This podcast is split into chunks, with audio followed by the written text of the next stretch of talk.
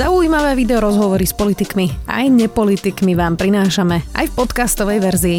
Moje meno je Zuzana Kovačič-Hanzelová. Vítajte pri relácii Rozhovory ZKH v audioverzii. Posledné týždne slovenské nemocnice plnia titulky vážnymi chybami, ktoré by sa vo vyspelých krajinách nemali diať. Najprv operovali lekári pacientovi nesprávne koleno a potom v Košickej nemocnici zomrel pacient, pretože dostal nesprávnu transfúziu krvi. Ako je možné, že Slovensko nemá postupy, ktoré roky odporúča Svetová zdravotnícka organizácia? Budem sa pýtať šéfa Lekárskeho odborového združenia Petra Vysolejského. Vítajte. Dobrý deň, ďakujem. Tak prečítam vám tri titulky z, konkrétne z Nitry. Dôchodkyni vymenili bedrový klub, prestala chodiť, Pacientovi operovali nesprávne kolego, koleno, nie kolego, koleno. 68-ročnému dôchodcovi voperovali do kolena nesprávnu vložku. A to sú len za posledných 6 rokov titulky z ortopédie z Nitry. Kde je ten problém? Bolo tých titulkov viacej. Niektoré sme dávali médiám aj my a niektoré aj konkrétne tí traumatológovia na tom dotknutom pracovisku. V 2015 napísali pánovi riaditeľovi list a už keď sa inak nedalo, tak aj informovali verejnosť, že sú pod obrovským tlakom, že sa boja slúžiť, boja pracovať, pretože chýbajú atestovaní skúsení lekári. Um, k nejakým veľkým um, veľkým intervenciám alebo nápravám neprišlo a to samozrejme prinieslo potom aj svoje výsledky, tak, žiaľ takéto negatívne pre pacientov. Mm. Uh, trošku by som nesúhlasil, že takéto veci sa dejú len u nás. Žiaľ, nesprávne alebo chyby pri operácii sa dejú aj v západnej Európe, aj vo, aj vo špičkových nemocniciach. Ide o to, aby ten systém bol nastavený tak, aby sa tie chyby čo najviac minimalizovali. Dostaneme sa k tomu systému ešte, ale poďme k tomu zlému kolenu. Komisia preverovala zákrok a prišli na to, že teda ho neviedol atestovaný lekár, alebo teda ani jeden atestovaný lekár pacienta nevidel. A vy hovoríte, že tým bolo porušené právo pacienta. A teraz mám takú uh, otázku diablovho advokáta. To by mal asi každý lekár vedieť, aké koleno ide op- operovať bez ohľadu na to, že či má atestáciu alebo nie. Samozrejme, uh, aj medic alebo študent medicíny vie, že ktorá je práva ľavá strana.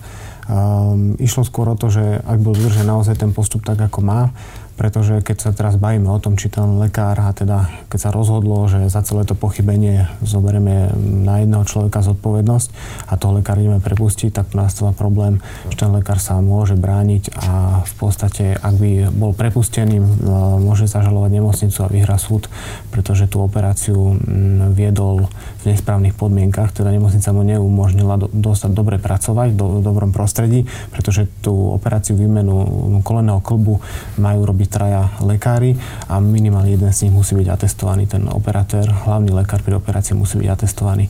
Ak bol rozpis na troch neatestovaných lekárov, tak uh, to je naozaj vážne pochybenie systému, za ktorý je niekto zodpovedný. A problém je, že málo tých pacient. atestových uh, atestovaných lekárov? Na, na tomto to pracovisku je málo, ale je to aj celoslovenský problém, že máme málo skúsených dobrých lekárov s istým počtom rokov praxe v nemocniciach. To je jeden z vážnych problémov slovenských nemocnic.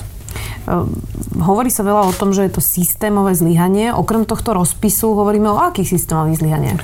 Tam je viacero vecí, ehm, jednak aj nedostatok eh, skúsených sestier, ehm, otázka je, koľko operácií takýchto mala instrumentárka, hlavná sestra pri operácii. Je tu aj chyba na úrovni nižšieho personálu, či bolo to koleno prichystané už na, na oddelení, lebo sa musí oholiť to miesto. Tam, ak sa to nedeje, mal, pacient mal byť už pripravený už na operačnej sále, teda mal byť pripravený na oddelení. Ak ho zabudnú oholiť alebo je nedostatok personálu, sa to nestihne a lekár si holí koleno pred operáciou, už keď je všetko pozakrývané, tak tam ľahko príde k pochybeniu. Uh-huh. Takže vec šetrenia, na, ktoré, na ktorej úrovni nastala chyba. Toto je checklist, neviem ako to povedať ani po slovensky, asi nejaký zoznam úkonov, ktoré treba urobiť. Toto ano. konkrétne odporúča VHO, teda Svetová zdravotnícká organizácia.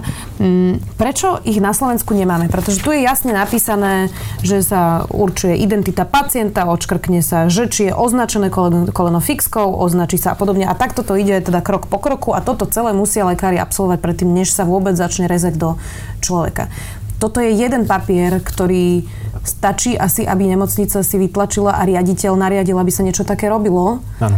Oni sú všetky na stránke VHO verejne dostupné, je to niečo štandardizované, stačí to asi len preložiť. Na to netreba žiadny zákon parlamentom. Prečo sa toto nedieje v nemocnici? Veľmi jednoduchá odpoveď, pretože slovenské medicíne nejde o kvalitu aj Nitrianská nemocnica je svetoznáma tým, že sme ziskoví a celá tá spoločenská debata, aj odborná debata je o tom, či je nemocnica zisková, stratová, ale nie o tom, že ako dobre lieči pacientov a kde ako ja, pacient s konkrétnymi problémami mám ísť e, na operáciu, aby som vedel, ktorá nemocnica je v danom výkone najlepšia to je choroba nášho zdravotníctva, že tu pozeráme len na peniaze a nejako sme pozabudli pozerať na kvalitu, či je pacient dobre odoperovaný a či je tá operácia bezpečná.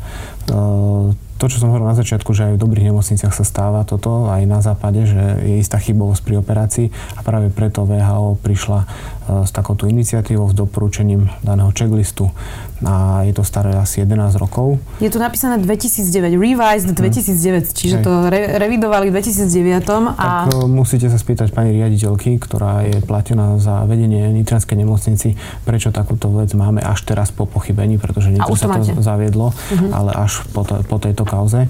Takže je mm, otázka na ministerstvo, prečo to nemáme v nemocniciach, je otázka na kompetentných, ktorí sú zodpovední za ten systém práce v nemocnici, prečo takéto niečo nemáme a prečo to je v Nitre až po 11 rokoch. Ďalší ešte vážnejší prípad, ktorý sa skončil aj smrťou, nesprávna transfúzia krvi pre pacienta v Košiciach. Na tomto e, ale je trošku zvláštne to, že tam postupy máme. E, tam, keď sa podáva pacientovi vlastne počas operácie krv, tak sa mu zoberie z prsta pár kvapek krvi, ktoré sa dávajú vlastne na nejaký ako keby papiery, kde sa určí, že akú má teda krvnú skupinu laicky povedané. E, a to, myslím, že sa to bedside test, ak sa nemýlim. A a teda podľa všetkého to zle vyhodnotili tí lekári, ktorí to e, urobili. To sa stáva často, alebo toto je naozaj ojedinelý prípad, ktorý bol jednoducho nešťastná súhra náhod? Keď som e, študoval medicínu, sa môj študentský čas, tak e, na najdôležitejšej klinike hematologickej nám povedali, že transfúziu len nepriateľovi. Podávanie krvi je veľmi riziková vec pre pacienta, pre príjemcu a preto malo byť len v istých indikáciách, kedy je to naozaj len život zachraňujúci výkon. Tuto v košickom prípade je to pomerne komplikované, lebo naozaj pri podávaní krvi je viacero tých úrovní, kedy sa kontroluje tá správnosť, pretože pacient na to môže doplatiť životom. Tu v tomto prípade to bolo komplikované aj tým, že pacient dostával predtým aj plazmu a potom krvný derivát, takže dostal, myslím, dve, dve plazmy a potom až krvný derivát, čo môže trošku skresliť tie, tie výsledky tých bedside testov a nemám celkom informácie, alebo nie všetko môžem info, informovať verejnosť, keďže to je e, súkromné záležitosť daného pacienta a teraz už jeho rodiny. Takže ťažko sa k tomu takto vyjadrovať verejne. No ale skôr, či je to ojedinelá vec, alebo je to niečo, čo sa môže stať? Napriek tomu systému, ako je to zabehnuté a všetkým tým kontrolám, žiaľ, je tu istá rizikovosť a stáva sa to, aj keď e, je vec šetrenia, nakoľko sa tomu dalo v Košiciach predísť, ale naozaj to bolo trošku komplikovanejšie, ako sa to len prezentuje v médiách, ale určite to je vec, ktorá by sa nemala stať. Pacient by nemal doplatiť životom na, na takúto chybu. No problém je aj v tom, že nemocnica vlastne doteraz nevysvetlila, že prečo o tom prípade informovali až dva mesiace po tej vážnej chybe a mesiac po tom, čo ten pacient zomrel. Nie je základ, že keď už sa niečo podobné aj stane a je to aj komplikovanejšie, ako hovoríte, takže nemocnica to hodnoverne, verejne vysvetlí a ubezpečí pacientov, že keď na budúce niekto z nás príde do tej nemocnice, tak sa mu, tak sa mu nič podobné nestane? No to je zase vec vedenia nemocnice. A je ešte ďalšia vec, ktorá funguje v zahraničí, okrem tohto checklistu, tak sú často aj v rámci e, daných štátov anonimné hlásenia vážnych pochybení alebo chýb, ktoré sa stanú a je to za to anonymizované, aby sa tie nemocnice nebali to hlásiť, ale zase to pomáha tomu systému v rámci toho štátu, pretože si vie vyhodnotiť, kde sa aká chyba stala. A hneď sa to nahlási, vedia, vedia sa hneď prijať opatrenia, aby sa to neopakovalo, aj sa z toho vedia hneď poučiť. Takže um, toto hlásenie podobne ako pri nozokomiálnych infekciách naozaj aj na Slovensku ako chyba. Do akej miery ovplyvňuje tieto fatálne chyby situácia v slovenskom zdravotníctve? Ja teraz myslím komplexne od toho, ako vyzerajú budovy a sú tam plesne až po platy, nedostatok sestier. Uh, a dá sa neustále hovoriť pri tak základnej veci, ako je práve a ľavé koleno, že je to chyba zdravotníctva? Uh pri tom kolene je to tak, že mm, nevieme ešte, kde sa stala hlavná chyba. Určite mm, napríklad je bežné, e, že tá, pri takto stranovej končatine, keď sa ide operovať, tak sa má označiť už na oddelení, tá príprava pacienta, čo som spomínal a tak ďalej. Takže je to vec naozaj nezávislej kontroly, ktorá má toto posúdiť. Ale ja som e, videl kontrolu, výsledky kontroly v nemocnici, kde bolo jedno z, zo záverov, že išlo, išlo systémové zlyhanie. A ten systém je v slovenských nemocniciach aj zdravotníctve celkovo e, veľmi mm, deformovaný tými chorobami slovenského zdravotníctva. Nedostatok personálu, nedostatok skúseného personálu, e, priemerný vek sestry 50 rokov, chýbajú skúsení atestovaní lekári, samotné tie podmienky, dodržiavanie zákonníka práce, aby bol personál oddychnutý. Toto sú vážne veci, ktoré vplyvajú na tú kvalitu a keď hovoríme o konkrétne tom traumatologickom oddelení, hovorím už v 2015 lekári z danej kliniky informovali verejnosť cez médiá, že pracujú v zlých podmienkach a už tuto píšu a verejne hovoria, že sa boja pochybení, pretože v, takej, v tak napätom systéme sa veľmi ťažko pracuje a tam hrozí, hrozí každým dňom nejaké pochybenie. Veľa sa diskutuje o novej nemocnici, skelet na Rasochu sa teraz najnovšie búra, Penta stavia v Bratislave novú nemocnicu e, na Boroch. Predpokladám, že to dopadne tak, že veľa ľudí si povie, že tak asi by to mal robiť ten súkromník, keď štát nevie 20 rokov postaviť novú nemocnicu a tuto hneď za rohom Penta postavila krásnu veľkú nemocnicu. Dva základné dôležité veci si treba tu uvedomiť. Jedna vec je, že toto má byť koncová nemocnica, nemocnica Rásochy. To je naozaj najzávažnejšia nemocnica v celom štáte a je, má to byť národná nemocnica. A takéto nemocnice sú všade vo vyspelých krajinách e, pod plným vplyvom štátu. Takže to nie je schopný súkromník prevádzkovať a zabezpečovať tie úlohy národnej nemocnice, aby bola zisková. Takže túto naozaj, tú nemocnicu musí mať v rukách štát, bežná vec v Európe. A druhá vec, um, čo sa trošku zabúda, keď sa rozpráva o tom súkromnom alebo verejnom zdravotníctve, uh, si myslím, že to zásadný rozdiel je v tom, aké má súkromník pohnutky, v tom podnikaní v zdravotníctve, aké má štát. V tom sa to dosť diametrálne odlišuje, pretože štát potrebuje mať e, zdravého daňového poplatníka. To znamená človeka, ktorý nie je chorý, je zdravý, nevyžaduje sociálnu starostlivosť a chodí do práce, platí dane. Súkromník, keď vlastne nemocnicu, poisťovňu, lekárne, potrebuje chorých ľudí, ktorí mu točia peniaze v systéme. Takže tuto sú dva rozdielne záujmy a myslím si, že pre nás, občanov a pacientov, je ten štátny um, záujem podstatne výhodnejší, teda byť zdravý a chodiť do práce. Pre denník N ste povedali, keby ministerstvo chcelo, aby Penta postavila nemocnicu prvá, tak by nekonali inak, ako konujú, konajú. Ako by malo ministerstvo motiváciu na toto? Vplyv Pentie na ministerstvo zdravotníctva mm, je dlhé roky viditeľný alebo cítiteľný. Sú tam vyjadrenia niektorých ministrov alebo niektoré zákony, čo predložil bývalí ministri, boli v prospech Penty.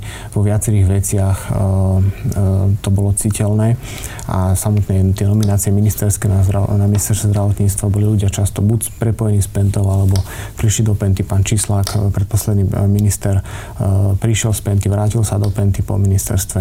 Takže ako človek, čo žije na Slovensku, myslím si, že v tomto má, musí mať jasný obraz, ako to na ministerstve zdravotníctva funguje. V každom prípade e, to zdržovanie a ten plán, keď my sme sa dobili na to ministerstvo, aby e, sme vytvorili špeciálnu skupinu, e, pracovnú skupinu pre nemocnicu Rásochy a kde sme sa o to zaujímali a trošku sme vyviali tlak, aby, nemoc, aby ministerstvo sa rozhýbalo, čo prinieslo aj svoje ovoci a pán premiér už robil tlačovku na, na stavenisku.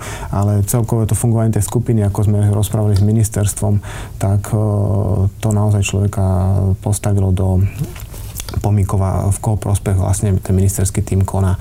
My sme napríklad argumentovali, že potrebujeme na Rasovách nemocnicu tak, aby splňala svoju funkciu s 1200 lôžkami a odpoveď týmu pani ministerky alebo ministerstva zdravotníctva bolo, že nemôže tam byť toľko lôžok na rasochách, pretože e, parkovisko má kapacitu len na 500 aut. Tak to naozaj človek e, rozmýšľa, že či je na správnom mieste a či rozpráva s kompetentnými ľuďmi. Uh-huh. Neurochirurgovia na Kramároch písali otvorene, že nemajú na akých stoloch operovať. O budovanie neurochirurgie má záujem aj Penta práve na hmm. Boroch. Čiže naznačujete, rozumiem správne, že čiastočne sa napríklad aj rozkladajú oddelenia v prospech Penty, ktorá takto kupuje celé týmy? Tak toto už e, začalo a aj pri mm, kauze toho srdcového ústavu sme videli, kde pán Vulev celým svojim tímom rentgenovou radiologov odišiel. E, to sú veľmi lukratívne výkony a kúpila ich Penta, ktorá najprv sa tvárila, že to nie je ich, že to je len ich budova, že to pracovisko nebude ich. Potom sa samozrejme ukázalo, že to patrí pod Pentu, ale mm, toto je čisté vyberanie hrozienok zo zdravotníctva. Je to veľmi lukratívny zárobok, toto, toto oddelenie a toto sa deje naprieč oddeleniami, pretože Bratislava funguje na naozaj hranici svojich možností, čo sa týka počtu sestier a tam, keď e, do, o pár 100 eur preplatia sestru, tak e, to veľmi výrazne ohrozí chod daného pracoviska oddelenia. Takže tuto je naozaj štát a štátna Bratislavská nemocnica v veľmi, veľmi rizikovej situácii. Ako lekár nie je pre mňa lepšie robiť v novom e, špičkovo zariadenom Uh, zariadenej nemocnici, napríklad Penty, uh, ako robiť v tých škaradých, starých, plesnivých budovách štátnych nemocníc a ešte často aj za viac peňazí? Je to samozrejme na zvaženie každého, ale zatiaľ sa ukazuje, ukazuje, že lekári majú skôr záujem robiť v štátnych nemocniciach, ale v tých fakultných. Je to úrovňou medicíny, ktorú tam môžete robiť. Predsa len medicína je istá forma, hovoria starí lekári a moji učiteľia, že medicína je, je umenie liečba chorého. Na to potrebujete slobodu a nemôžete byť limitovaní len istými diagnózami, ktoré sú ziskové, ktoré môžete robiť, len isté výkony, veci, ktoré sú stratové, máte posielať inde, čo sú legitimné teda nástroje na to, aby súkromník dosahoval zisky, ale trošku sa to bije s tou medicínou a tie medicínske princípy sú viacej, človek, lekár naplnený viacej v tom, v tom štátnom, kde má predsa len istú slobodu v tej práci a v liečbe pacienta. Aj keď ten ekonomický tlak je samozrejme veľký aj v štátnych nemocniciach, ale pre také medicínske naplnenie je, mm, a hovorím to aj zo svojho názoru, je podstatne lepší štát. Na Slovensku sme v bode, um, že, časť, uh, alebo veľká časť zdravotníctva je sprivatizovaná presne tak, ako hovoríte, najmä tie ziskové časti. Je to nezvratné? Existuje ešte spôsob, ako to zmeniť vôbec? Alebo sa musíme len lepšie prispôsobiť tomuto danému stavu? to, keď sme sa už vydali na tú cestu, mm, že máme čas zdravotníctva súkromného, čas zdravotníctva verejného, tak na to, aby ten aký taký trh, alebo aby, aby to ako tak dobre fungovalo aj v tom súkromnom, eh, nám na Slovensku veľmi škodí eh, to krížové vlastníctvo Penty naprieč poskytovateľmi a jednak to ničí konkurenciu, ale všetky tie obranné mechanizmy, ktoré mali v tom trhovom, ako keby trhovom eh, v úvodzovkách trhovom podnikaní zdravotníctve fungovať aj v prospech pacienta, napríklad ochrany vplyv kontroly poisťovne na, na nemocnice, e, či váša poisťovňa kontroly dostatočne nemocnicu, či ste dobre liečená alebo nie, tak pri tomto krížovom vlastníctve Penty, ktorá vlastní aj poisťovne, poisťovňu, aj nemocnice, aj lekárne, tak tieto všetky ochranné prvky sa tam ničia a veľmi to škodí systému. Takže no ale tento stav už máme, čiže... Nemyslím si, že je cesta zoštátňovať, ale určite je nevyhnutné na to, sme sa zdravotníctve pohli k lepšiemu, zrušiť kríž krížové vlastníctvo penty v slovenskom zdravotníctve. Čo je možné, pretože to je aj na západe bežná vec, že takéto veci tam obmedzujú. No a to sa dá ako inak, keď už to dnes máme, Keby, ako Nehovorím so, so štátnení, ale napríklad v Nemecku je zákon, že, kde nemôžete vlastniť viac ako 3 lekárne. Jedna osoba nemôže vlastniť, alebo spoločnosť viac ako 3 lekárne. U nás má Penta 105, eh, okolo 150 lekární, do 200. Takže uh, sú tam uh, jasné obmedzenia, kde v Nemecku napríklad nie, nie je reálne, aby jedna poisťovňa vlastnila nemocnicu pretože tam, nevie, tam zlyháva tá kontrola. Ehm, to sú pomerne jednoduché zákony, stačí sa inšpirovať eh, v západnej Európe a môže to fungovať u nás. Podobne v energetike, takéto krížové vlastníctvo tam sa zasiahlo a zákonmi sa docelilo, že krížové vlastníctvo nie je možné. Uh, hovoríte, že teda ministri často ťahajú za kratší koniec ako, ako Penta, alebo teda má Penta obrovský vplyv na ministerstve. Predstavme si teda, že o 10 mesiacov by sa zmenila vláda a príde tam niekto nový, možno to nebude, dajme tomu, niekto zo Smeru. Uh, akú má šancu, že za 4 roky dokáže zmeniť tento stav, že Penta bude mať také veľké slovo v zdravotníctve? Otázka, že nakoľko je to reálne, ale ja si myslím, že uh, musíme si uvedomiť, že nezlyháva, čo sa hovorí, že nejaký štát tu zlyháva, nezlyháva tu štát aj pri tých rásochách alebo pri tých nemocniciach, tak ako vyzerajú, tam nezlyháva štát, to zlyhávajú konkrétni úradníci, konkrétny rajiteľ, konkrétny minister a štát sme my všetci, občania.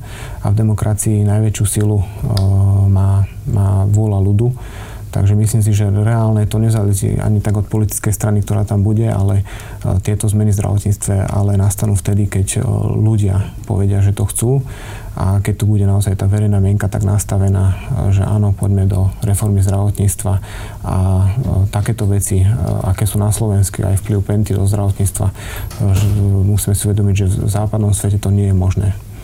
Hovorí šéf Lekárskeho odborového združenia Peter Vysolajský. Ďakujem pekne za rozhovor. Ďakujem aj ja. Počúvali ste podcastovú verziu relácie Rozhovory ZKH. Už tradične nás nájdete na streamovacích službách, vo vašich domácich asistentoch, na Sme.sk, v sekcii Sme video a samozrejme aj na našom YouTube kanáli Denníka Sme. Ďakujeme.